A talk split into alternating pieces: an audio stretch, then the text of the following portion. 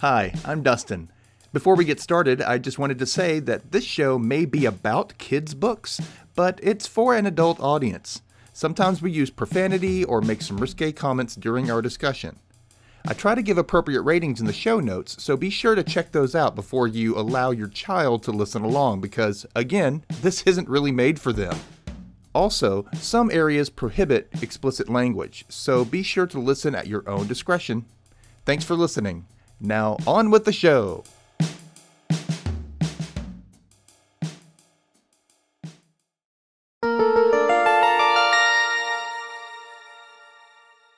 Okay. Yeah, I love that character. I love Jason Todd in general. So, and I love the actor that plays him. So, he's got a very punchable face, though. oh yeah, it's like you little. He's got that. He's got that chin. It's that, that it, everything's kind of. I mean, it sounds bad, but it's it's all kind of squished in the front. Like yeah, you know, like he's got mm. this big forehead, and he's not unattractive, but at the same time, you just mm-hmm. God, you want to hit him. Anyway, a lot of it comes down to the hair. It always does. it always comes down to the damn hair. Mm-hmm. Uh.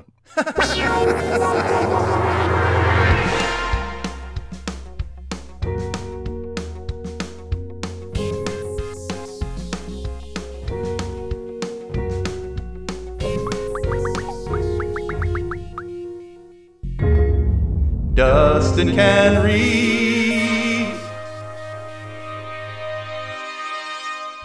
Hi, and welcome to Dustin Can Read. My name is Dustin, and I am here with Bob, who I know from Twitter and the great pop culture debate.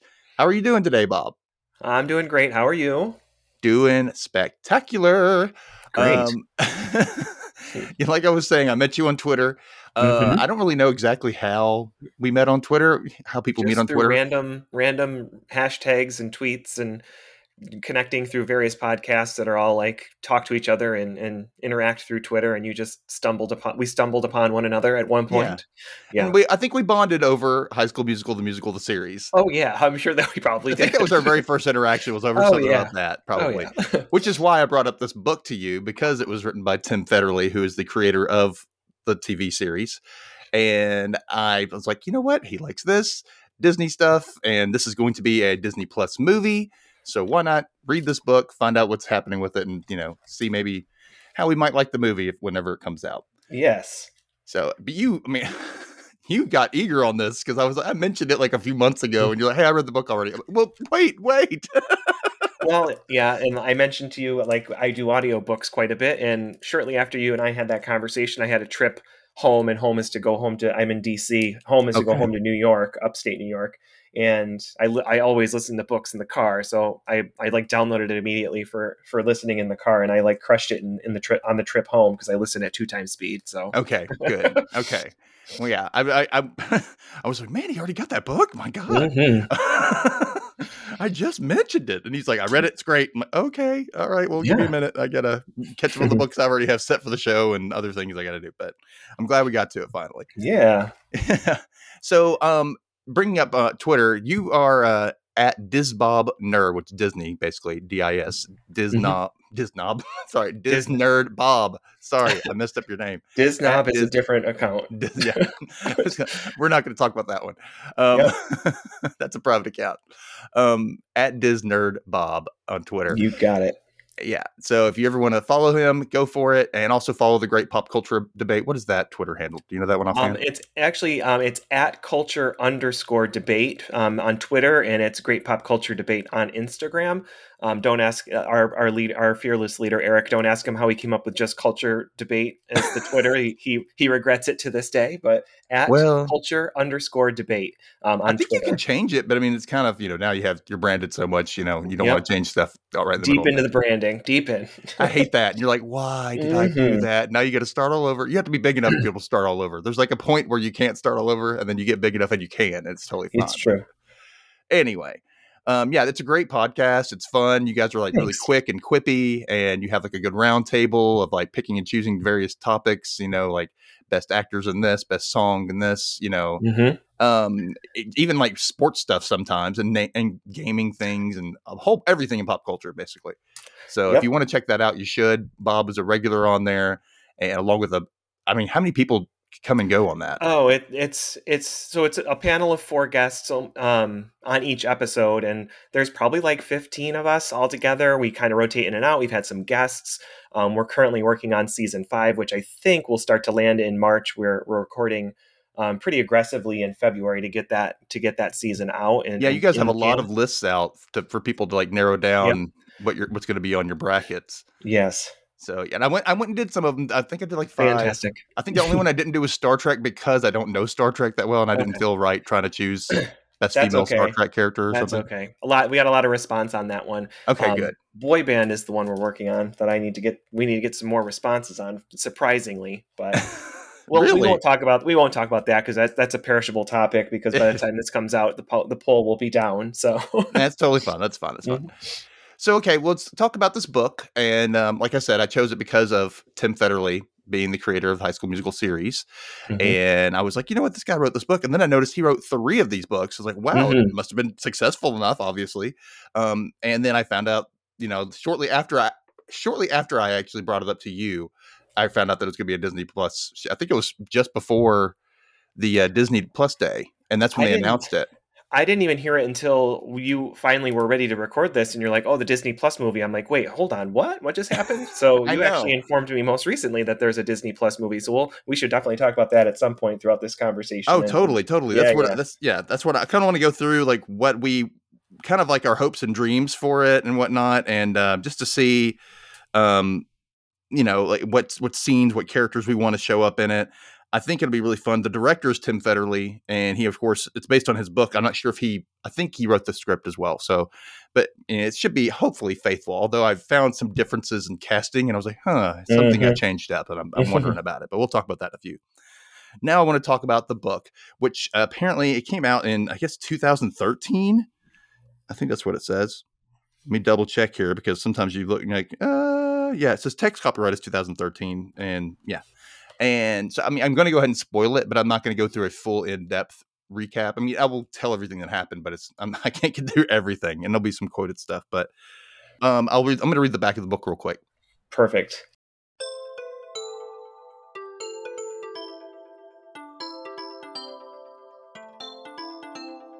Nate Foster has big dreams. His whole life, Nate has wanted to star in a Broadway show. Heck, he'd settle for seeing a Broadway show. But how is Nate supposed to make his dreams come true when he's stuck in Jankburg, Pennsylvania, where no one except his best pal Libby appreciates a good show tune? With Libby's help, Nate plans a daring overnight escape to New York. There's an open casting call for E.T. the musical, and Nate knows this could be the difference between small town blues and big time stardom. But as exciting as it is, the Big Apple can be big trouble, and if Nate isn't careful, he'll be lucky if he makes it through Times Square, much less the audition. With his dreams on the line, can Nate sing his way to the top? Ooh. Ooh. it's, ooh, just filled with a lot of drama right there in that, in that whole thing. Mm-hmm. The one thing I hate when they say they, they planned an overnight trip, he did not plan an overnight trip. but it ends up being an overnight trip, which I like. Um, the cover of this, which I don't know which cover you saw, the cover I know on the audiobook that I saw was him basically the back of him jumping. It's almost like the Yellow Brick Road and the Emerald City in the background, but it's New York. It's that's what I see when I look at that cover. Yeah, the um, cover. Yeah, the cover. I, I it was him on stage with the like the like the big letters and lights of yeah, N A T. Very High School Musical, actually. Yeah, better, yeah, better Nate than ever. And Nate was in those big letters, and I think he was actually form. He's like on his if I'm.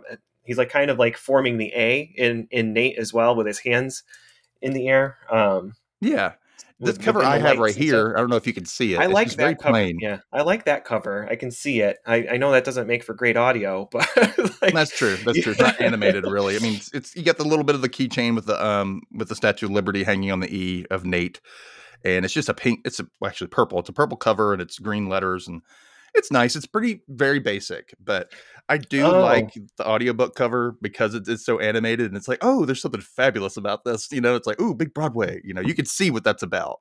Right yeah, actually, I see the one you're talking about now too, and that's it's very similar to the one um, that I'm describing too, which I've googled this a million different times, so like I've probably seen like a million different versions. Uh, but yeah, I see the one where he's like his back is to you, and he's like got his hands in the air, and he's skipping along down the red carpet.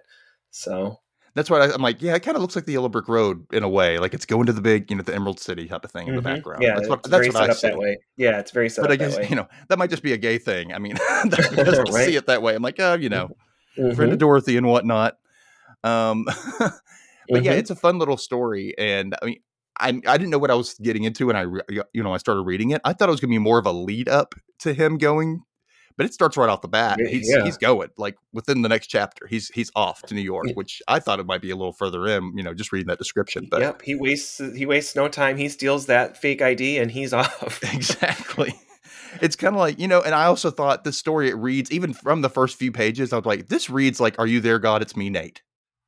Oh, okay. That's what it read like to me. It felt very Judy Blume like, and I think actually It's one of the um, yeah, it, and I think it really was. It, it felt it's very coming of age, you know. Mhm. Instead of a little thirteen year old, twelve year old girl, it's a thirteen year old boy who's going through his own identity, you know, issues at the same time. And there's even on that cover that you know you're looking at with you know him on the red carpet. There's even a quote from the Huffington Post that says Judy Blume is seen through a Stephen Sondheim lens with a dash of Lewis Carroll whimsy, which I totally see that. Absolutely. Although I think it's a little darker than Lewis Carroll. Well, and and to be honest with you, and, and to speak to the cover a little bit, except for the one that you have, like the that that cover specifically, it speaks more to that um the like the the Superfudge or Ramona the Pest type Yes. of book, right? But Mhm. I think it's a little. I think that cover is kind of a little misleading because it's definitely a little bit more mature in the in the language. It- you know, it's definitely using the F word, the A word. Like it's got some language in it that um, is a little bit more mature. It, it's really more middle grades, I think, than kind of Yeah, it elementary. It and I- presents itself as a middle grade book, and you're reading it, you're like, this is more YA, if anything. yes, Even though he's 13, it's still it's so much more mature than like you know. But I do agree that maybe a 13 year old could read this and it'd be totally fine. But you Mhm. know, I mean, it's really written for that age. Like usually middle Yeah. grade, you might have a 13 year old as the character, but it's written for a younger audience. This would be more YA to me. But I yeah. agree with that. Yeah. and this this purple cover, which is so simple, I guess we kind of reflect that more in a way because it's very simple. It's not flashy. It's not cartoonish. You know, it doesn't look too youthful. It looks like there's more going on to it. It's I guess. more age appropriate for sure. I, I think they probably rebranded those covers as, as those three books with that new cover set. So Yeah, I'm thinking about going ahead and getting the whole set because I, I really do want to read the other two now. Mhm. And I'm, I'm probably going to get the audiobook and read along with that as well because it just it really sped up my reading. I'm, I encourage people, by the way, if you're like me and have any kind of attention deficit, anything when trying to read and your mind wanders off, I encourage you to, if you can, find the audiobook, even if you get it from the library. And then if you get the book as well, read along with the audiobook reading it to you. It helps you concentrate on it and you can get through books a lot faster. So there's a little Dustin tip for you. Yeah, I love the audiobook for this as well. And sometimes if you buy the digital like Kindle version from Amazon of the Mhm. book, typically you can do like the the audiobook like read along audiobook Yes. copy of it for like a much reduced price, like a much cheaper price that's a little bit more affordable if you if you want to buy it or not. But like a lot of times if you go through um, the Libby app or or Overdrive or whatever, you can probably find these um, these books um, Yeah, it sucks that I couldn't get it on the Libby app as far as like just just text. You know, they only Mhm. had the audiobook available. And Oh, like, that's interesting. I bought. I went ahead and bought the audiobook on Kindle too because I like to have multiple ways to be able to read something sometimes. Yeah, and I like too. being. able- I love the fact that you can make notes. You know, or Mhm. just highlight passages, and that way I can like pull things for later on if I wanted to. And there was a lot that I noted because there was so many good lines in this, and I can't Mhm. mention them all, but it's so it's so matter of fact and so honest, and you'll you know we'll get into Holy this. Um, cats! yeah, exactly, exactly. I love that. I love that. We'll get to that. But uh, let me go ahead. I'm going to go ahead and start this semi recap that I wrote up. It's not like a full recap. It's, Sure. You know, it's it's decent length though.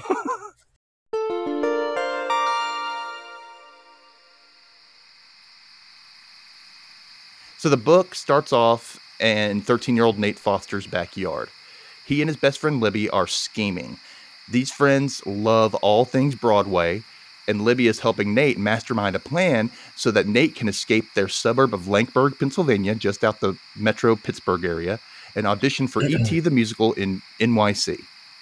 So Nate gets he gets plenty of black backstory about how miserable his life is for him there. Like his older brother Anthony is just a jock jerk that calls him a homo all the time.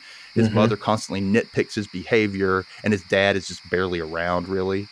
Not only that, at school, he constantly gets picked on by a kid named James Madison and his quote, bills of rights.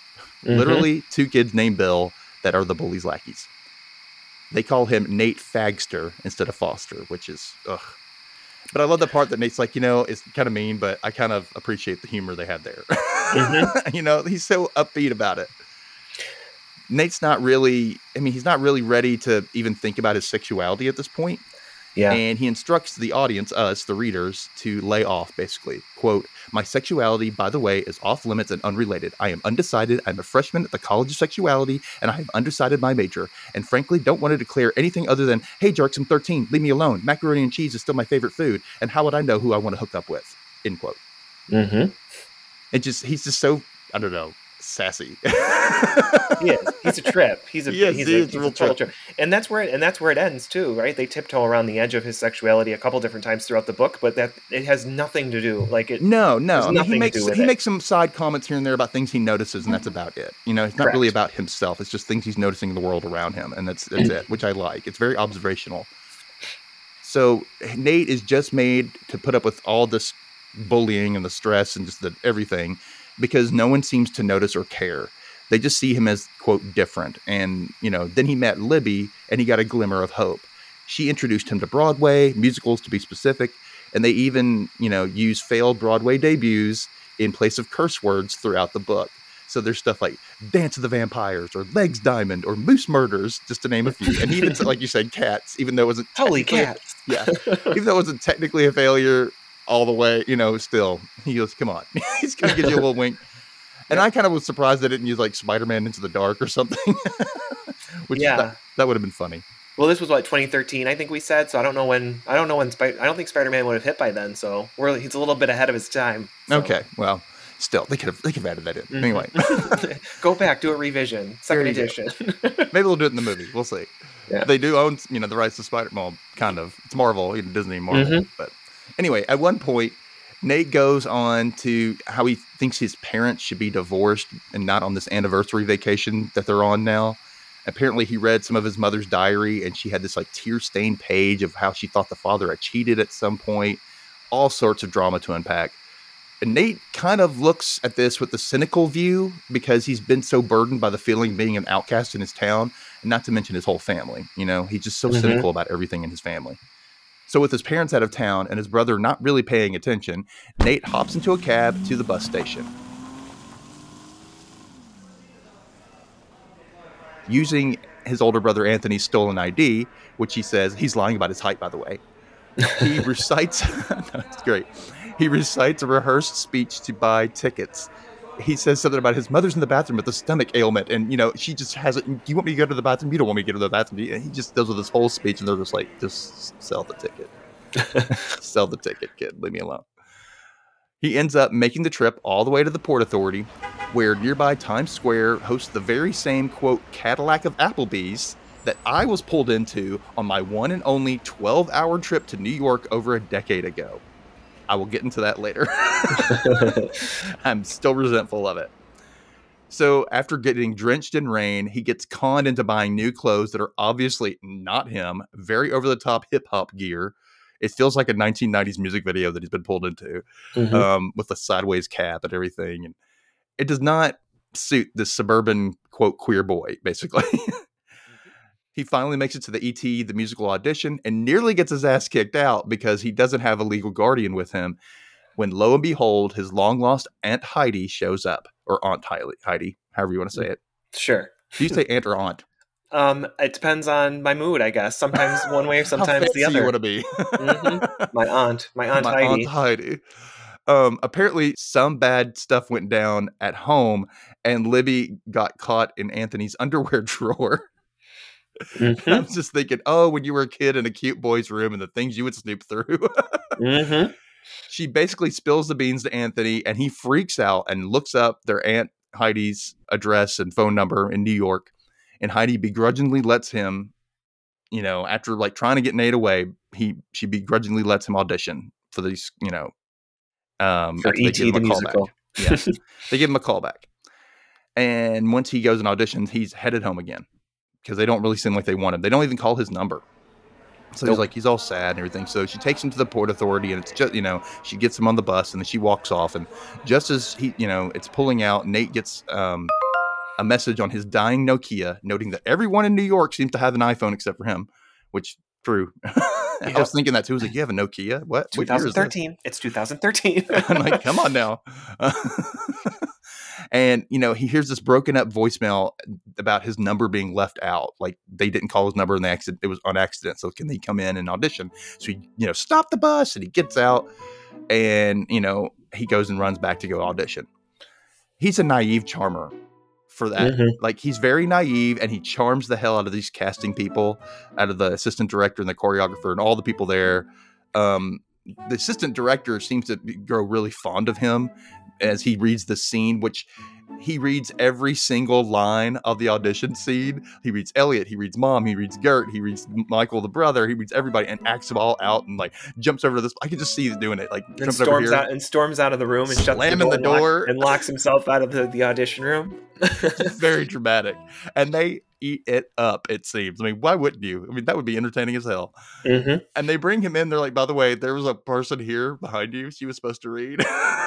Right? like, oh, She's the reader. oh, okay. Um, I would be so embarrassed, but at the same time, like, what can you do, right? hmm they tell him how much they like him and that he should stick around town so that just in case they can get a hold of him. So he's alone in the city. So I did a chorus line, and with her, It's getting cold. It's dark. Um, he ends up like borrowing, quote, borrowing an oversized coat from a donation bin at Duane Reade, and he ends up munching on some Reese's Pieces before he ducks into a Chevy's, um, I guess Mexican restaurant. I think so. He, you know, they, they love the name brand. you know, Yes, it's true. In this book. I was like, oh, they they're re- yeah. I was like, when, when they kept saying Chevy's, I'm like, okay, I guess we're going to Chevy's and Applebee's. Is it Chevy's? Is it Chevy's? I don't know. 'cause- Chevy's, Chevy's doesn't I matter. I know. I don't know. I don't Mhm. get it. But um, so he tells the staff that his mother's on the way. My mother's on the way. She's just down the street. She's checking out the prices at another place first. I'm like, Mhm. okay, kid. I mean, that's such a lie. And so he's just eating these free tortilla chips in the basket. And while he's there, he gets a call from Libby, and his parents are now home, and they have the entire neighborhood out looking for him, freaking out. Like, where is he? She's like, she covered, and she's like, oh, we were basically playing a mega game of hide and seek, and he Mhm. just never turned up. yeah, extreme hide and seek. I'm like, my God. it's like they take over the whole neighborhood or whatever. But um, she confesses that she also blackmailed Anthony because while she was in his underwear drawer, she found beer, hmm a whole case of beer. And I'm like, uh oh, busted. So she, you know, he, he's not going to say anything about how they snuck off and he's in New York. He's keeping his mouth shut, which is, you know, good thing. She gets him directions to the seafood restaurant where Aunt Aunt Heidi works as a waitress. It's called Aw Shucks. Aw, shucks. cute name. And he takes the long walk to get there, noticing all the colorful city people on each block as he passes. Like they have like mohawks in this street, and they have different colored hair on this street. And he's just oh, he's so you know taken aback, and especially when he sees a gay club. He passes by a gay club, and he's just he can't believe how things are so much less restrictive there. And he's envying the way that he notices these two boyfriends embracing each other in public, and he's just like, what? They're not getting picked on. No one's going to come up and yell faggot and try to hit them. He's just amazed and I'm, I'm like, yep, that's.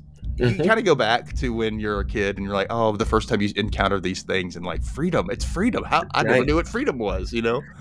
It's awesome, and it's really well depicted in this.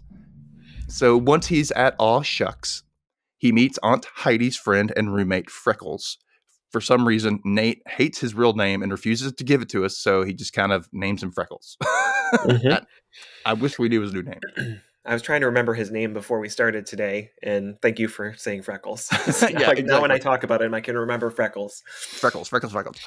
He kind of sounds dreamy a little bit. Like, he- Mhm. you know what I mean? Oh, Like, I totally, oh, I totally had a crush on Freckles. during Yeah, he was great. Listening to this book. he's sweet and fit, and he's a good friend, Heidi. You know, he's just a good person, it seems, and really, sw- you know, just really easy to talk to. I don't know. Mhm, Kind. Yeah, exactly. Um, he's like really supportive of his friends, you know, and I, I really like him. So I really kind of wish they would have focused on him a little bit more. Maybe they will in the other books. We'll see.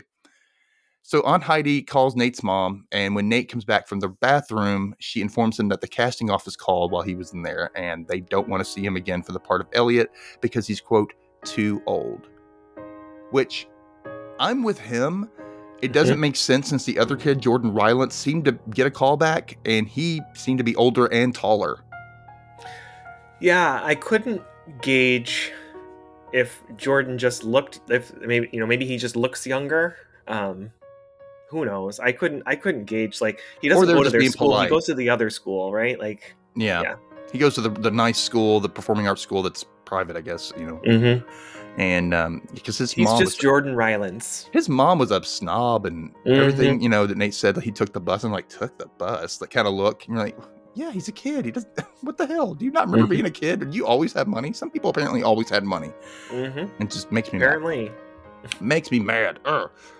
Anyway, so yeah, that's you know he's crushed, and all all this work and no payoff, and so they take him back to their apartment, and he notices Aunt Heidi's old headshots and cast promo pictures, and wonder why she gave up acting.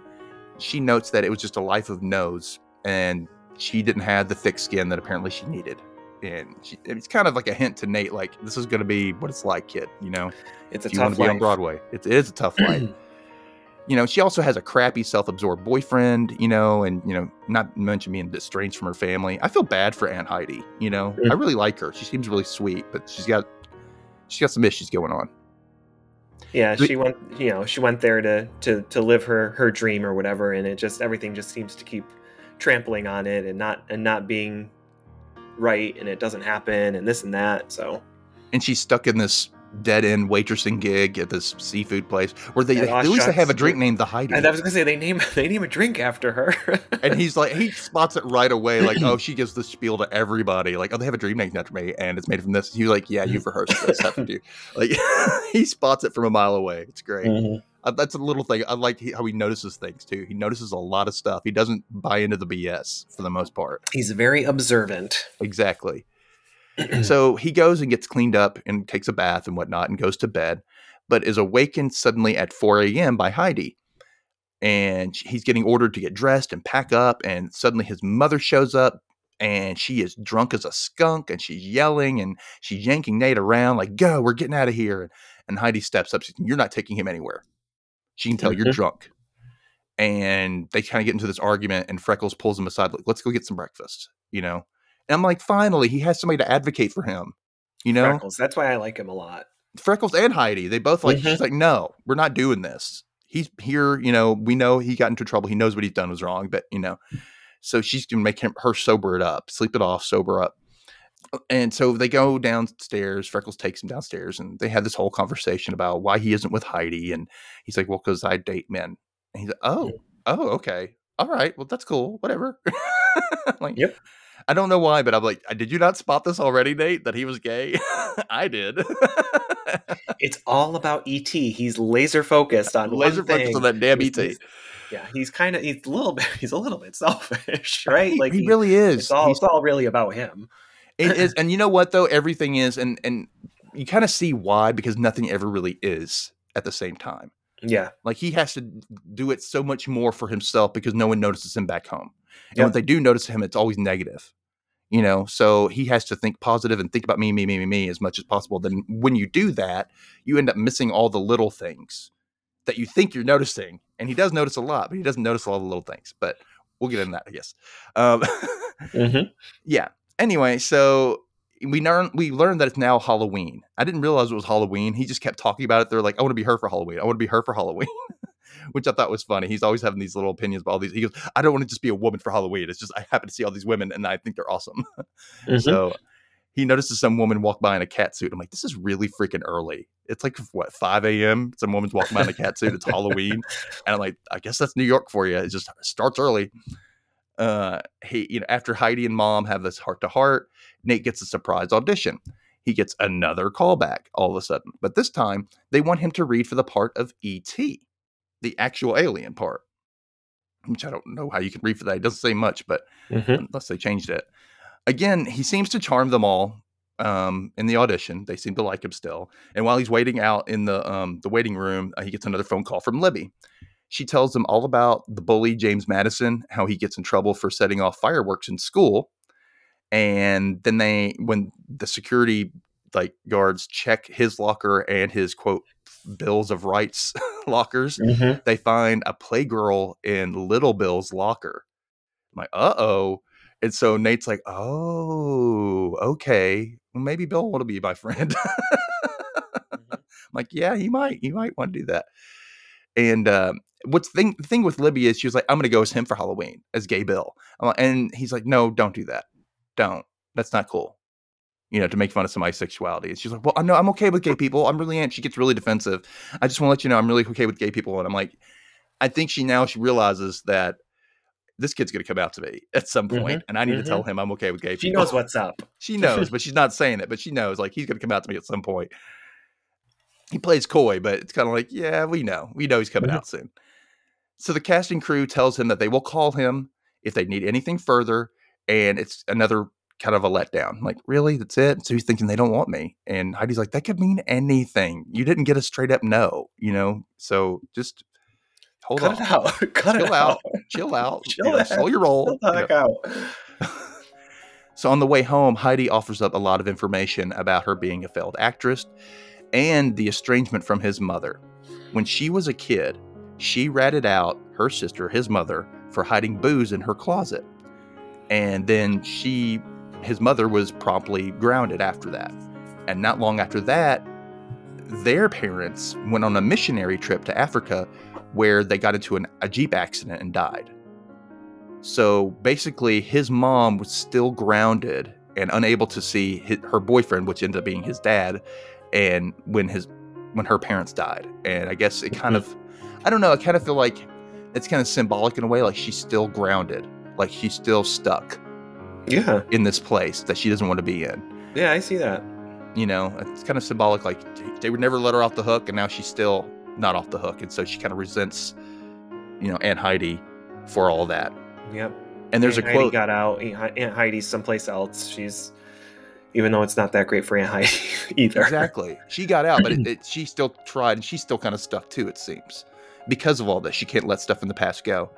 And there's a good quote that I like, and it's still a little snarky on Nate's behalf, but it, you know, I, I think it's really cool. He says, "You know, somebody has really cried a lot of tears over something when they don't cry at a point a normal person would." This story, grandparents killed in a Jeep crash and sisters not speaking to each other, she should be bawling. Her eyes are bone dry. That's therapy for you, I guess. Thanks, Aunt Heidi Shrink. I'm like, yeah.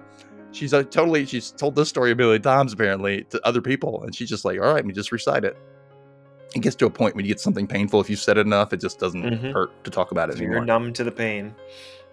Then apparently at some point, his dad had an accident that changed him. But they, they don't really dive into that Mm-mm. at all, which I wondered more if we're going to get into that later on in other books. So Nate is now really understanding about everything and is looking at his family in a new light, all the struggles that they've been through, and he feels a lot more empathy for his mom and dad, which is good, you know. Um, he feels closer to his dad at one point because his dad chews him out for like running off like that, and he goes, "But that was pretty brave, brave of you." So he's like, "Oh, is that a compliment for my dad? What the hell?" Right? Backhanded compliments. I'm like, okay, I'll take it, whatever.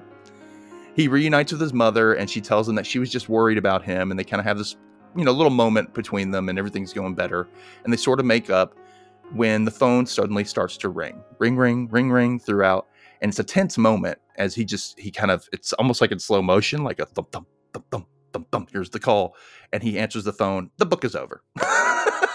what? What the Right? fuck? Come on now. right? the book is freaking over.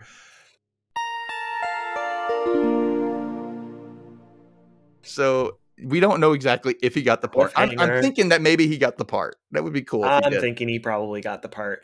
I think they gave us enough throughout the book where they talked about that how he he kept saying time and time again, "Well, I'm really great at walking on my knees and doing a dance on my knees because I was in Fiddler on the Roof." And like they kept setting that up, and you knew he was going to get that call back for ET. Because at least I did because of that whole.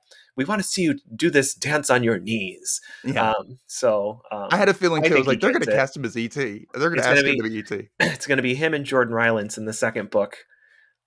I wonder if they're going to have a little romance.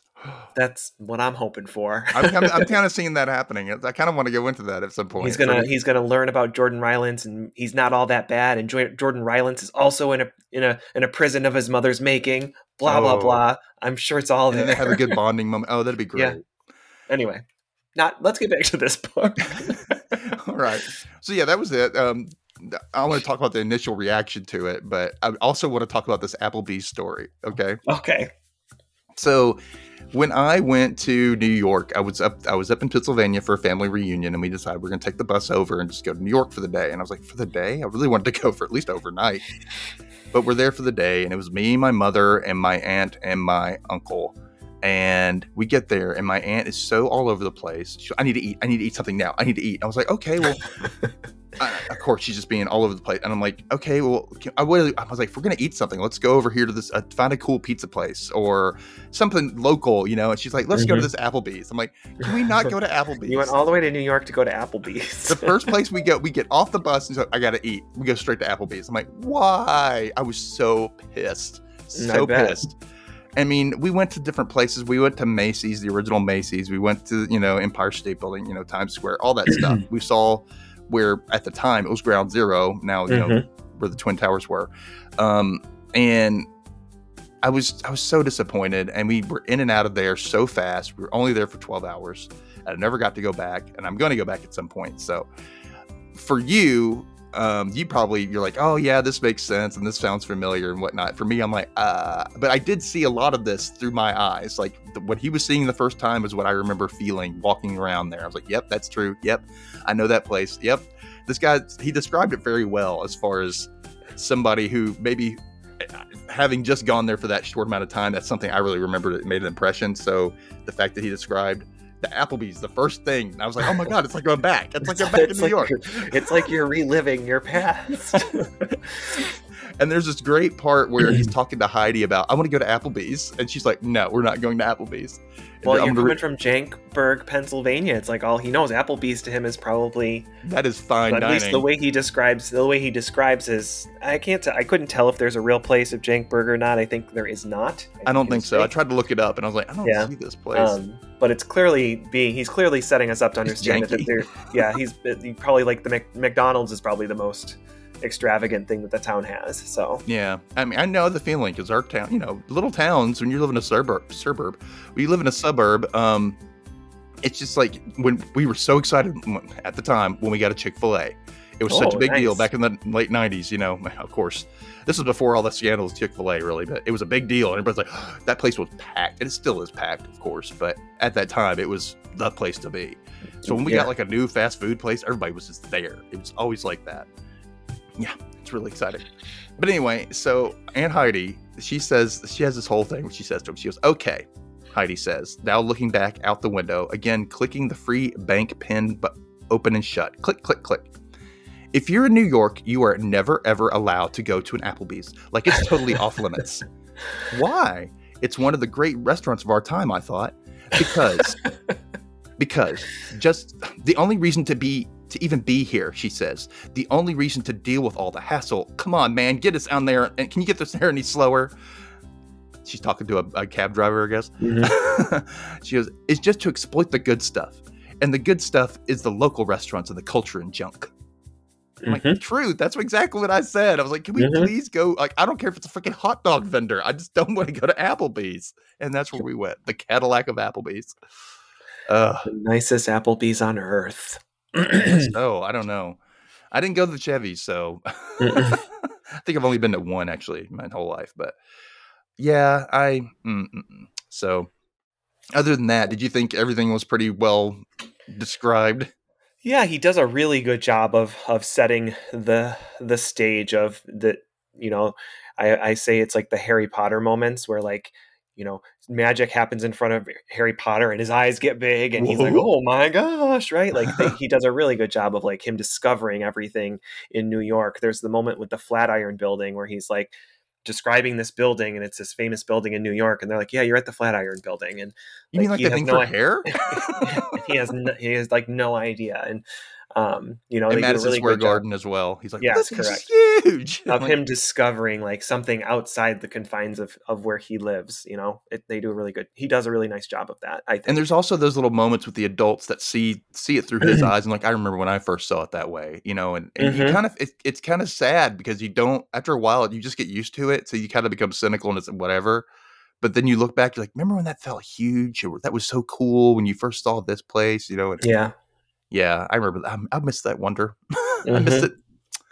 Oh, it makes me sad, but I really love this book. I really, I think it was great. I. It was a, it was a great coming of age story. It was a great just representation of somebody who, even if they don't know their sexuality, even if you know what it is, most likely, you know, hmm you know, everybody's had every, especially every queer person has that niece or nephew or friend's kid or something that they see and they're like, oh, they're going to go through something pretty soon Well, in their life. You can tell, you can see it. You know what I mean? You don't say anything because you don't have that right, but at the same time, you see it and you go, you know what?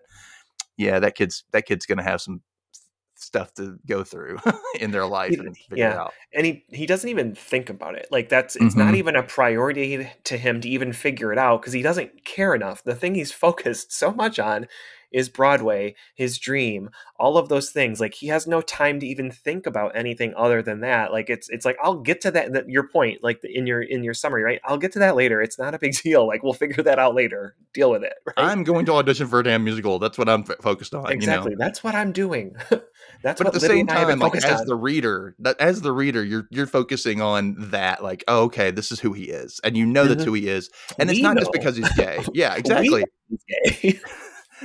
We know, we know. Wink, Mhm. wink, nudge, nudge. But you know, it's you, you focus on that, and you're like, that is irony. part of it. You know, it's part of who he is, and whether he, he's acknowledging it or not, and we all see it because he's looking at people on the streets. He's noticing these like interactions between some gay people. He even makes like reference. I wonder if he's gay. He he does have those little moments in there, so it's not like it's not far from his mind. He just doesn't want to focus on it right now. Yeah. Which I'm wondering if those next couple books are going to be the ones that are like he starts to come out to Well, he's himself. got he's he's he's caught he's caught the the dog has caught the car right so it's Yeah. like what what now like what comes next for him and he's gonna have to face other things like now that he's like well now you've got this so now so now what Nate right so Exactly. Exactly. So thinking about that, I want to kind of talk about like the first queer or gay books or movies that we saw or read or whatever. Like what was one of the first books that you've read? Do you Gosh, remember? it- I was thinking about this before we started, and, and when you when you sent me the wonderful prep work um, for today, um, and I really I can't remember like the first like where that from a literature perspective, from a book perspective, I can't remember where I first what what I what the first book would have been. One of the books that I've read that is like one of my absolute favorite books, and I, it's probably probably about ten years ago at this point that I read it. It's called um, "I'll Give You the Sun." Excuse me, "I'll Give You the Sun" by Jandy Nelson. Okay. It is an incredible book. It's it's told by two in two perspectives of a twin brother and sister, or I'm sorry, she might be a little bit older. They might not be twins. Now that I'm thinking about this, um, it's told in two different time periods. His is told in one period, and hers is told a few years later, or vice versa, right? And Mhm. it's it's these two. One of them is is gay. The, the boy is gay, um, and it's these two stories of him being kind of introverted and not knowing who he really is, and her being very confident and um, very popular, and those roles kind of switching over the time span. Um, as she gets older, she becomes more unsure of herself and where she's going, and, and he becomes more and more assured in himself. And it's very interesting to see them told in two different time periods because they're in two different they're they're in very different places in each time period. So it's it's very cool. It's very all of the things that the um, boy experiences in his first crush, how he feels, how he, you know, how his emotions when when when he's with a boy, things like that. Like all of those things I felt when I was um, Mhm. younger and I was in high school, and it, it felt like things were speaking to me more so than I had- had ever read before. So it's that's like the first book that really meant something to me, that really spoke to an experience that I had, and really hit pretty well. Um, so it's "I'll Give You the Sun" by Jandy Nelson. I highly recommend it if you haven't read it, um, to you or to any of our any of your listeners. So Okay, I will write that down for sure. I'll give you the sun. Okay. Well, uh, one of the ones that I read was actually I read this back in 1999 when I was my senior year in high school, and it was "The Perks of Being a Wallflower" by Stephen Chbosky. Um, I don't know if you've ever read that. Have you ever read that? I have not. No, You've seen the I movie haven't. though, right? I've seen I've seen good a good amount of the movie. I've never watched the movie start to finish. Oh, okay. Well, he's not. He doesn't turn out to be gay or queer in any way. Really, he's just he's got something going on. He's got something mentally going on, right? But he he encounters a lot of he ends up having a lot of gay friends, and they go to like the Rocky Horror Picture Show playouts and everything, and it's about it's kind of a depiction of high school life and how you're com- it's a coming of age story, but how he has to deal with some stuff and how he learns how to step out of his shell, kind of in a way. Mhm. Hence the wallflower aspect of it. Um, it takes place in like 1990, 91, something like that. And the whole book is a series of letters to an anonymous person. And he just says, Dear friend. And he says, I'm not even going to tell you my name. The people listed in this, I'm not going to give you their real names. And my name is, quote, Charlie. And so, you know, in the movie, you don't see that part. You don't, you just think his name is Charlie.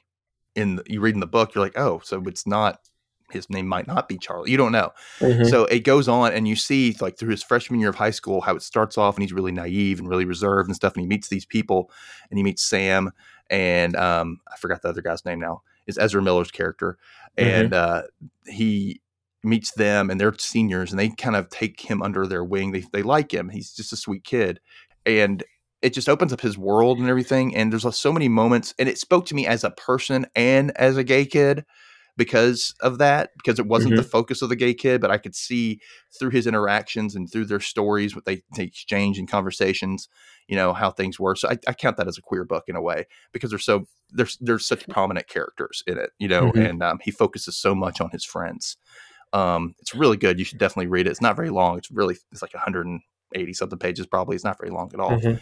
and it moves pretty fast since it is a series of letters. Some of them are short, some of them are long. But uh, the movie is really good too, and it was written by, written and directed by the actual author of the book. So you know, um, it, it's pretty close. It's pretty close Yeah. to the book. But of course, you get a different feeling from a book anyway. You always do. You're so much more in depth and so much more, you know, uh, that it grabs you. Um, another one, the one I kind of read after that, not directly after that, but no, I started reading the Tales of the City books by Armistead Maupin. Mm. Oh, that's re- yeah. That that's that that would be something that I remember from, you know, my high school and college years. Is is I watched the the series a lot, um, Mhm. the Showtime series, um, and so I, I read those a lot um, as well. So sorry, I interrupted you. Go ahead. No, that's fine. No, I saw them on Showtime. Like it came Mhm. on the original. They had they actually got it from PBS and they were showing it on Showtime. And I was watching. I was like, I want to read these. I didn't realize they were books, and then I found out they were books. Like, I want to read these books. And I mean, the, especially the first book is pretty much dead on the first miniseries. So it's like really crazy how dead on it is, right? yeah, but they start straying a little bit toward the end of the second one, and then they really kind of change stuff in the third one. And I haven't even watched this Netflix one. I've heard it wasn't that great. I loved it. No, I Um, loved it. I thought it was great. Well, it, I think it's because of the it takes it's supposed it's combining a lot of the stuff from the last three books that came out, Mhm. and the characters I saw is not how they're described in the book at all. They changed that Okay. character so much, and I went, "Why? Why would you do that? Why would you? I like the characters they were." I don't. I, I'll, I'll- watch it eventually. I still haven't finished Mhm. all the last book, but um, I kind of it kind of was moving slow, and I kind of stepped out away from it. But uh, yeah, I really like the series a lot. I really do. And it- I love that soap opera appeal. You know, Uh huh. One hundred percent. I love it. though. and how the chapters were like, at least at first, since it was written originally as a like a column in the San Francisco Chronicle. There's a serial column. Yeah. yeah, and it, so each chapter is only like two pages long, at least in the first two books. Yeah. And so I- it, I moved through it so fast. I like short chapters. Get to the point. Let's get you know. Me too. Let's get the story going. That's how I am. I think that's probably why I've started picking up on comic books now because it's so much Mhm. faster to read. You know, it's just I can absorb the pictures and stuff a lot faster than I can reading the description of a picture. if that makes sense. I've got plenty of recommendations for you. Okay. Um, also, I wanted to talk about any any movies. Like one of the what was the first movie you remember watching with like maybe a gay man character, at least like, it- Well, ah, or maybe it was gay focused yeah, that, focused, whatever. that's a re- I I uh probably you know again it, it a lot of television. I, I don't know of a lot of movies that I would have seen. Um, there was um, Queer as Folk um, back in the day. hmm Um, I went to when I one of the first times I went to New York. Um, I saw this movie called Nico and Dani, um, which was, I believe, a Spanish film, which was like a coming of age. It's that typical coming of age, like foreign film where two boys are friends, one develops feelings for the other. They kind of have some sort of romantic feeling or romantic interaction. Um, but then the one kind of, it's kind of like call me by your name a little bit. And but one the one pulls kind of- away or one, one leaves. pulls away and moves on. It's that that that tale as old as time, Oh my god! you know. Um, so that's probably the first time that I remember seeing like a real feature film that focused on gay themes in that way.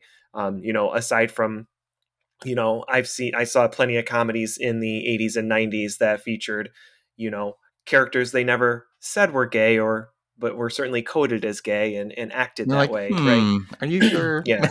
um, so, but the Yeah. first time where it was the intention was and the theme was geared towards LGBTQ and all the letters you'd like to include. Um, so, Yeah. Well, I my first one I ever saw was sometime in high school. Um, I saw it in a in a video store, and I was like, I'm just gonna rent this. And I knew nothing about it. It was called Beautiful Thing. Have you ever seen that movie? Mm-mm, no, I haven't. Oh my god, I love it. It was based on a play, and it's got a similar thing. Like there's there's two boys, they're neighbors. They used to be kind of friends. One of them gets picked on for being gay all the time, and Mhm. he has a single mom who's kind of seen around uh, around the area as kind of a floozy or whatever. Um, and I, I this is where I learned how to listen to British people talk because Okay. it was very British, and I was like, I don't understand what they're saying. I had to, I had to put, I had to watch it on closed captioning. it was really sad, but Okay. I picked up on it. I can hear, I can, I can understand those accents now. Um, but it was, it's really good. There's a the soundtrack is the Mamas and the Papas Oh, nice. the entire soundtrack because the neighbor girl who like deals drugs and she's constantly like listening to mamas and papas or or singing them or something she wants to be mama cass kind of thing Mhm. and you would really like it i think it's it's got Okay. that same kind of thing where they kind of get together then the one boy whose dad is abusive and his brother's a bully he pulls away and it's like i'm not faggot that kind of thing and it's whether or not they're going to stick it through you know and um it's they kind of live in like a slummy type of neighborhood you know or kind of apartments really you know almost section 8 like in a way i guess you would say Mhm. um, in my opinion. I mean, it probably might have been nice, but whatever. I just felt it felt that way. It felt like they were in the outs kind of thing. Um, Yeah. 'cause she's a struggling single mom, you know, that kind of i- Mhm. situation. Who's trying to That always seems life. to be the trope as well. yeah, there's always a struggling single mom who's really trying to make it work. You know, yeah, I, I can't.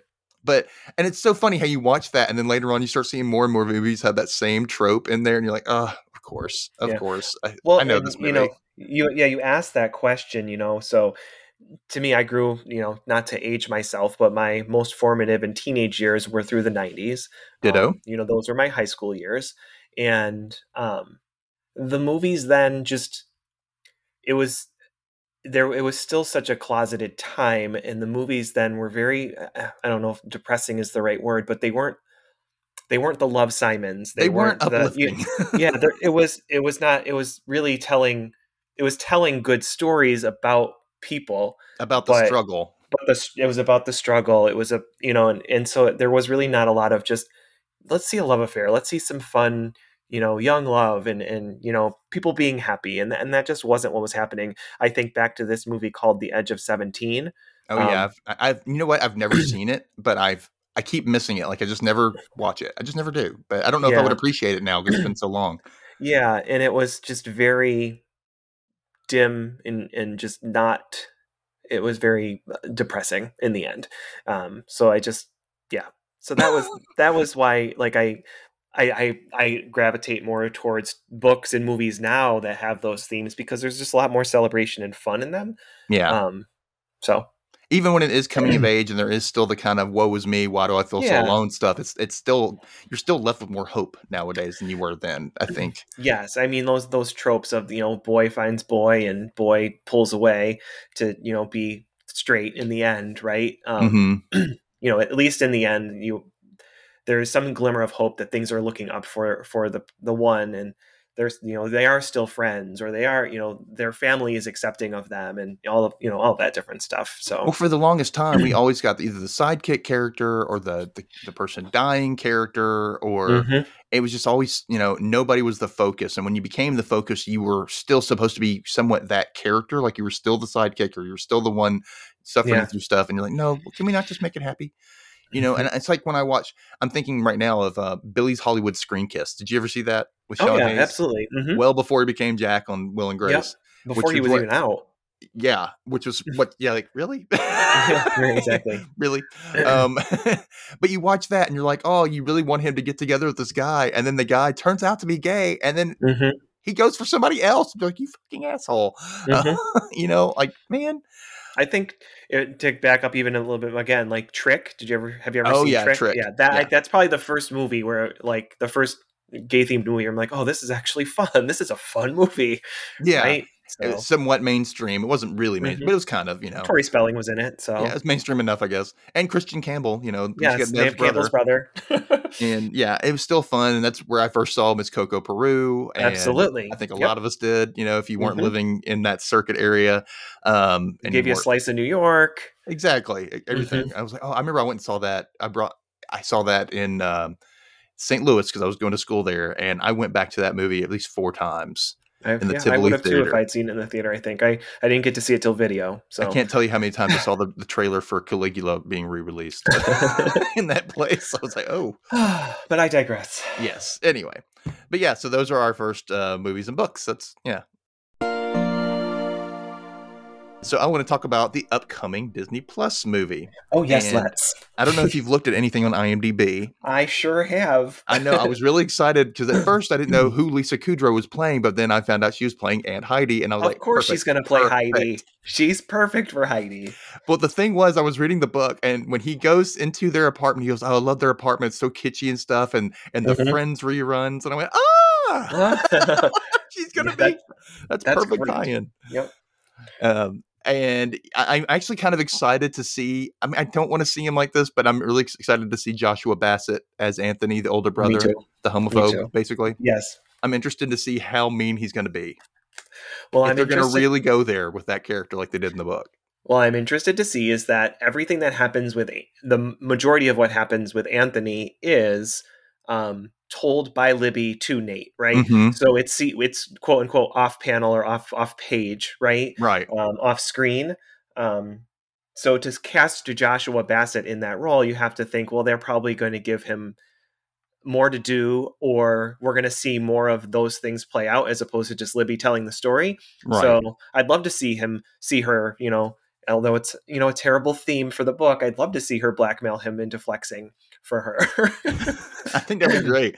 Or see, like, you know, So, uh, yeah, there there might even be more to it, but I think it would be funny. It really would be funny. Um, I would like to. I just I really want to know if they're going to go there with the whole, you know, homo stuff, the fag stuff. I Mhm. want to know if they're going to do that because I mean it is Disney, yes. but I mean you look at it, you see Marvel stuff on there that's a little more mature. You know, there's Mhm. stuff that they say in those, and and I'm thinking maybe they might, as long as they put some kind of disclaimer beforehand, like, hey, you know, this is Yeah. a mature subject for some people. So if and you want to, seen them, I've seen them mention musical comedy as well. So I'm wondering if there's music to it. I, I don't know if there's much truth to that. I read one article. well, I mean, it is an audition for a comedy. musical, so some people must be singing some musical numbers. I would hope so. I would hope Um, so. And there might, you know, and he does I sing mean, and throughout the. and it yeah. Go ahead. they might even take like you know bits from the musicals that he mentions that he sings along to. Mm. You know, throw in some guys and dolls, throw in some you know Wizard of Oz and cats It and is whatnot. Tim Federle, the creator of High School Musical, the musical, the series. We have so to yeah, have they might make it a lot more musical, and plus they had the whole Disney canon they can work with. They mentioned Disney a lot in the book anyway, like going to Disney World and singing some of the. Um, you, like that one girl's like, yeah, I was on audition to be in Lion King, but they cut me because I'm not black. like, I okay, have to, I have to think that this was Tim Federle's dream, right? Like to work for Disney, to do all the, all these great things for Disney. Um, I mean, of know. course, why not? I mean, this hey, book is this book is very much write what you know. You can tell that Tim Federle is pulling on some experiences from at least that's how I perceive it. I don't know much about Tim Federle. I haven't read his biography, right? But I have to think that a lot of Nate's reactions, Nate's feelings, Nate's emotions are are Tim feeling himself. So I'm really interested. I'm really interested in seeing um, who this Rueby Wood kid is, who's Me playing too. Nate. I, I, you know, in my mind before looking at this kid, I was like, you know, how I kind of the attitude I saw was that character from the School of Rock, the one who became the costume designer, mhm. as being a Nate type in a way. I kind of saw that character just really kind of, you know, sassy and like, okay, well, you know, you know, kind of cutting you down with the little little comments here and there without even realizing it, um, being irreverent. But uh, Mhm. I'm really interested to see how this kid plays plays him. This Um, kid has no IMDb history. He's done apparently it looks like he's done nothing. well, maybe. I mean, he's probably done some bit parts in Broadway. I'm sure he must have. I mean, come on. Um, yeah, I bet I'm he's sure. a Broadway kid. He's Probably. he's played Gavroche a couple times in Les Mis, so I'm Yeah. sure. And then there's a little girl named Aria Brooks playing Libby. Um, not really dis- described as she is in the book, because Libby, you know, she looks really thin. Libby seems to be a little bit on the heftier side. It seems, at least that's what I got from it. But Isn't Nate a little husky as well? yes, Because so Rueby Wood definitely is not. so neither one. I'm like, okay, well, you know, whatever. They're, you know, it's been a little while since he read the book, so maybe he envisions the characters differently now. We'll see.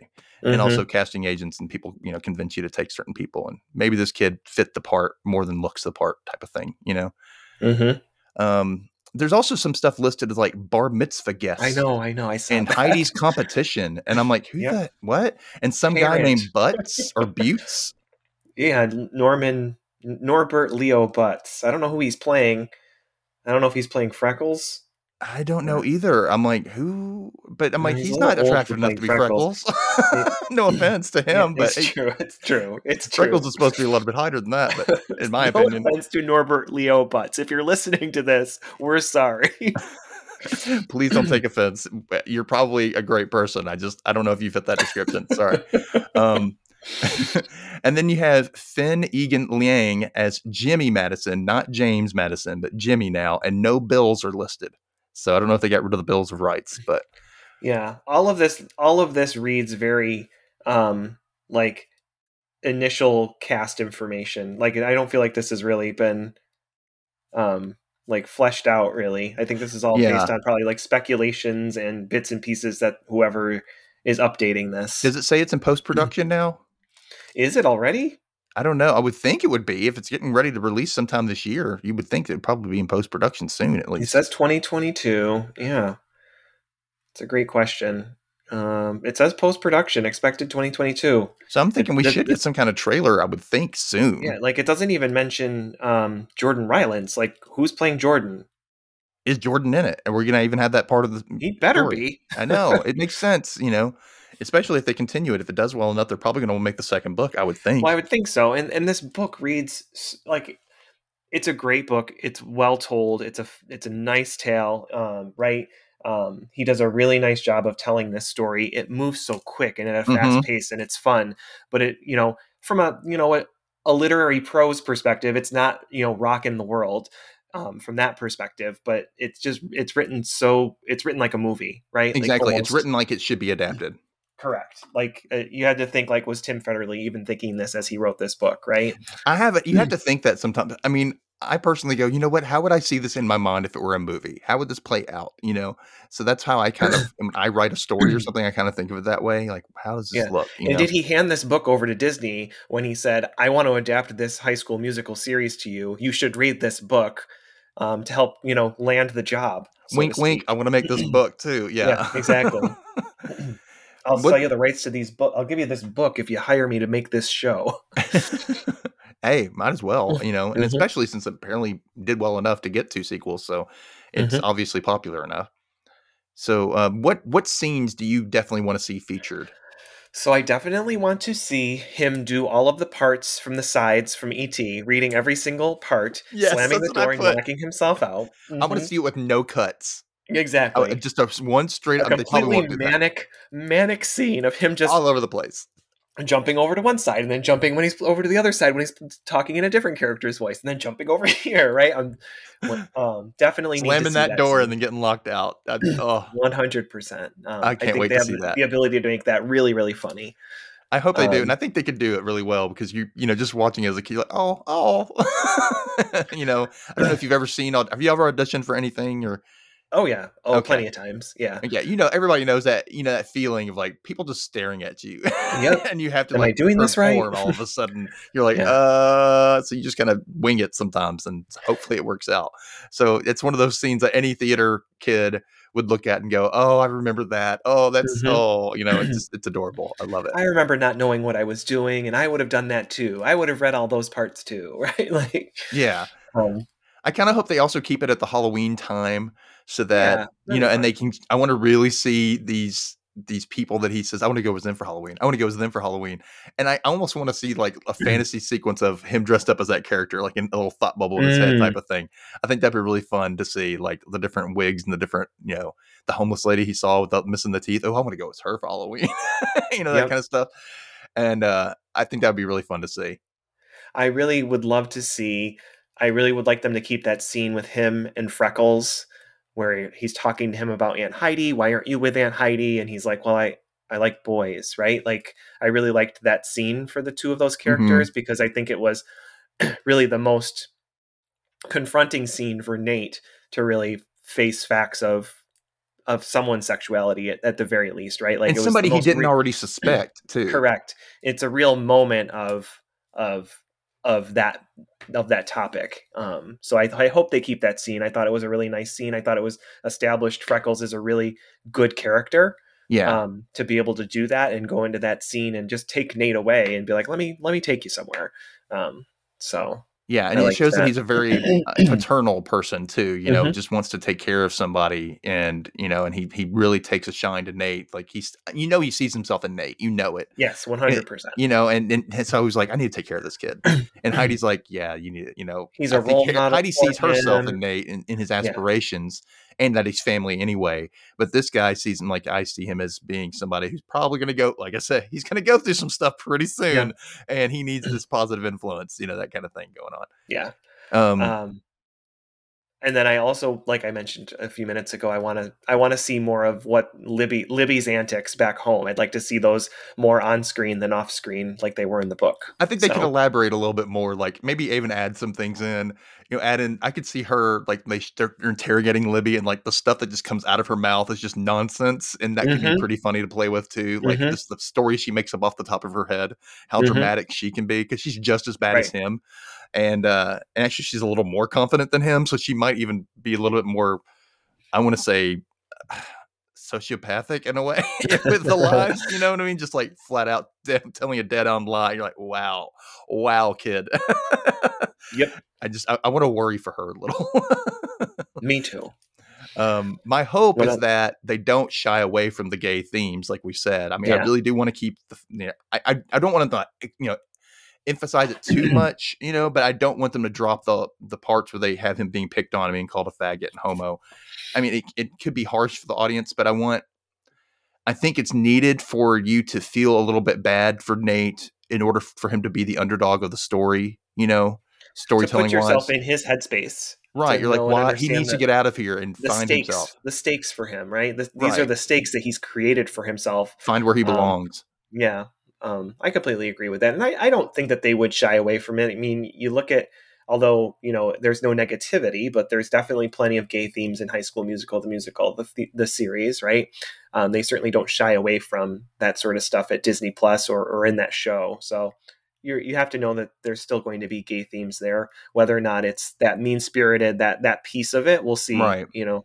And that's why I, I'm, I'm fearful fearful of that because they kept the High School Musical gay characters in, but then they didn't let Love, Love Victor show up on Disney Plus. They moved it to Hulu because it was quote more mature. Well, 'Cause it there were sex themes and stuff. More, it definitely is more mature. But you know what I mean. But this kind of had it kind of lingers in between the two in a way. You know what I mean? Like there's that maturity level to it, but then there's that Mhm. kind of innocent level. So maybe that's you know it being such a young kid and there isn't really Mhm. sex involved, but there is some talk of stuff. You know, so it's like hmm. Where are they going to go with it? You know, are they going to really go there? And I hope they do. Um, I also kind of want to see they linger a little bit. They kind of mention this that Heidi used to do commercials in the past, and I kind of Mhm. want them to like look up com- her commercials on YouTube at That'd some point, and just to see how funny they could be, like how just ridiculous. I don't know why, but that scene, How from- dated and yeah, how dated it is, and like what was that? I was watching Big Bang Theory, and Penny gets a commercial for like hemorrhoid cream, Mhm. and they're like, "Oh, how are you doing?" She's and she's um, they're riding horses, and she goes, "Sitting pretty." and it's just kind of over the top, and I kind of want to see that kind of level of humor about it, just over the top and silly. I, I would love to see Lucy Kudrow do more like that. I, she's great in that kind of stuff, you know. Mhm. And um, I could also see her playing the mom as well, though. I can see her Mhm. playing both those Yeah. parts. She's perfect for both those parts, and um, I'm really excited for her that she's in this. I really am. I, I'm- miss Lisa Kudrow. We don't have enough of her. Mhm. The train, the train station scene is pretty funny too, with the speech because that's the monologue that get that he uses Mhm. at the audition in the end. So Well, that guy's berating him about, you know, you need to show us passion, you need to show us dra- drama and stuff. And so he doesn't have anything really prepared. And all he knows is Hamlet, and the guy went off on him for even suggesting as such. So he just starts going, um, and he just starts going off like he's ordered tickets at the damn at the bus station. And it's like, my mother's got an ailment. She's in the bathroom, you see, and I'm gonna get these things. And, and then they're just like, what the hell did this come? What play is that from? It's from uh, Great Works by L- Libby or something. Yeah, and it's something like unpublished. yes, it's an unpublished work. And then he tells Libby later, "Oh, by the way, I used that monologue you wrote for me at the for the bus station. She's like- I just use it." She's like, I'll, "Yeah, I'll take credit for that later." He's like, yeah, I, I, I didn't later." tell her that I changed some things, but yeah, I want to see that too. I, hope they do that whole scene. That'd be so great.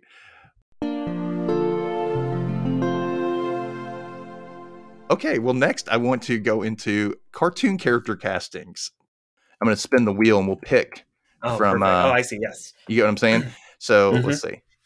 And it's spinning and it's spinning and it's spinning. And where we landed on? We are landing on, oh, Batman. The animated series. Yeah, well, I, I chose Batman because it was an it was an animated series, Mhm. so I count it. Um, so we're gonna choose like characters from Batman, especially the Oh, animated series, which is tough. I know, and we're gonna ch- we're gonna cast the Nate characters using Batman characters. Okay. Well, Robin would play Nate. Okay, you think? okay, um, how The about boy, uh, the boy wonder. who do you think is gonna be Aunt Heidi? Then do you think that's gonna be Batman or is that gonna be like a Hmm. Aunt Heidi. Hmm, that's a great question. because he is his mentor, but is he a good mentor? Yeah. So I'm trying to think. I I feel like Batman would play a con- a conglomerate of his mother and his father. Yeah, okay, I can see I that. think. Someone he doesn't want to disappoint. Yeah. But, but at the same like time needs to get away from and become his Nightwing. yeah, right, exactly. Come become Nightwing. Absolutely. Maybe hmm, I'm trying to think if the- Libby would be the his, Joker would, would, play Batgirl. The Joker would play Aunt Heidi. oh my lord! the uh this is tough. This is not an easy one. I would see Alfred as being Aunt Heidi because Mm, yeah, Alfred's a little more understanding, has a little bit voice voice of reason in there, but Yeah, doesn't really have the smart. say so.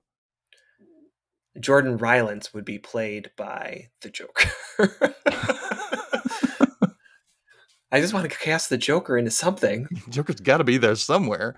No, the Yeah. Joker can be that damn um, what's his name, the choreographer guy, that British guy, that Oh yeah, that could be.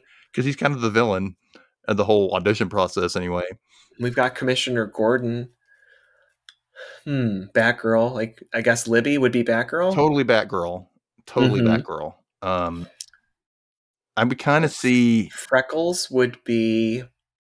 There I any don't know good, who Freckles- other good gotta- guy characters? Well, I mean, there's multiple Robins. You have Dick. You have Tim Drake. Tim Drake, 100% Tim Drake. I don't know if you're familiar with him or not. I am not So- familiar with Tim so Drake. Tim Drake, 100% would be Freckles. Or, or we could go ahead and pick Superman, son of Kal-El, Jonathan Kent. He's gay. And Freckles is. Yeah, I know I'm, I know I'm but you jumping over to I mean, Superman. uh, you know, well, I guess so. Um, I kind of can see, you know what? I would say Libby would not be Batgirl. I would see Libby as more Harley Quinn Oh, oh, oh, okay. because she's out there, she's over the top. You know what I mean? She's calling the shots. She's not necessarily completely evil anyway. So you know, I think I think she could be Harley Quinn. And Okay. uh, God, who would Anthony be? His jerk brother. Anthony. Hmm, Anthony, the Joker? No, not the Joker. I'm sorry. I'm sorry. The Riddler. Joker. How many Jokers we got in this? Um, well, there's multiple versions. You could have it's like Nate in the audition is playing every part. Joker. We could have Heath Ledger's Joker. We could have um, I can't. My by drawing a blank on his name from Suicide Squad, but whatever. We can jump on into Batman Beyond if we wanted to. What was his name? Um, I've never seen Batman Beyond. really? Yeah. Terry Terry McGill. I think that's his name. And uh, yeah, he becomes Batman with old man Bruce. Um, Yeah. it's interesting. It's I, I've watched some of that, but Well, we Yeah. just did our best. we did our best. We did our best. I did my best. Yeah, it's kind of a hard one to cha- choose from, but that's okay. It's that's the challenge. That's the Mhm. challenge. It's challenging. Okay. Um, yeah, that's. I guess that's it for this book. Uh, it was it was a great book. I can't wait to see this. I can't wait to see Yeah. it um, on Disney Plus coming out soon, and I hope that it, it lives up to my expectations. Um, I'm sure it Yeah. will. It's written by the same, written directed by the same guy, so it's it's probably going to still at least have the same feeling, even if some things are changed. I would hope it has Yeah, the same feeling agree. behind it, and I really recommend anybody read this book. Go get it. Better Nate Than Ever by Tim Federle. It is available pretty much everywhere. You can get it on ebook. You can get it through your library through audiobook. You can get it, you know, you know, physical book if you wanted to. And it's got two sequels. The next one is five, six, seven, Nate, which makes it do, do it does make it sound like he gets it, like he gets Mhm. a part.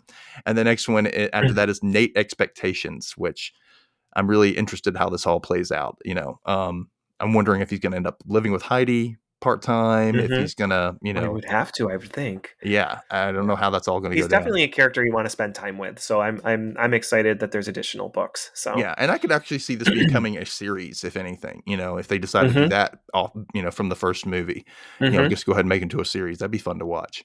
They'd have Yeah, to work fast. But anyway, thanks so much for joining me, Bob. you're welcome. I'm- Thanks for having me. yeah, I'm glad. I'm glad you're gonna have to give me some more uh, um, comics to read and uh, Oh, get caught up on. I'm still gonna read Crimson Volume Two. So um, Okay. Oh, I'm glad that you read volume one. yeah, I really like it. So, um, Great. and we will talk to you all again. Thank you, and make sure you go to uh, Twitter uh, at Dustin underscore Holden or Instagram at Dustin Can Read or Dustin Can Read Pod at gmail.com. You can message me there. Just go ahead and you know shout out to me, or you can go to buymeacoffee.com and slash Dustin Can Read and give me a little tip or something. Yeah, it'd be great. And make sure you visit Bob and at Diz Nerd Bob on Yep, Twitter. at Disnerd Bob on Twitter and Instagram. Yep. Yeah, and then also listen to the great pop culture Pop debate. culture debate. Pretty There's much anywhere words, pop culture sorry. played. Yeah. Yep. A lot of words. Great pop culture debate. All right, Dustin out. Dustin can read.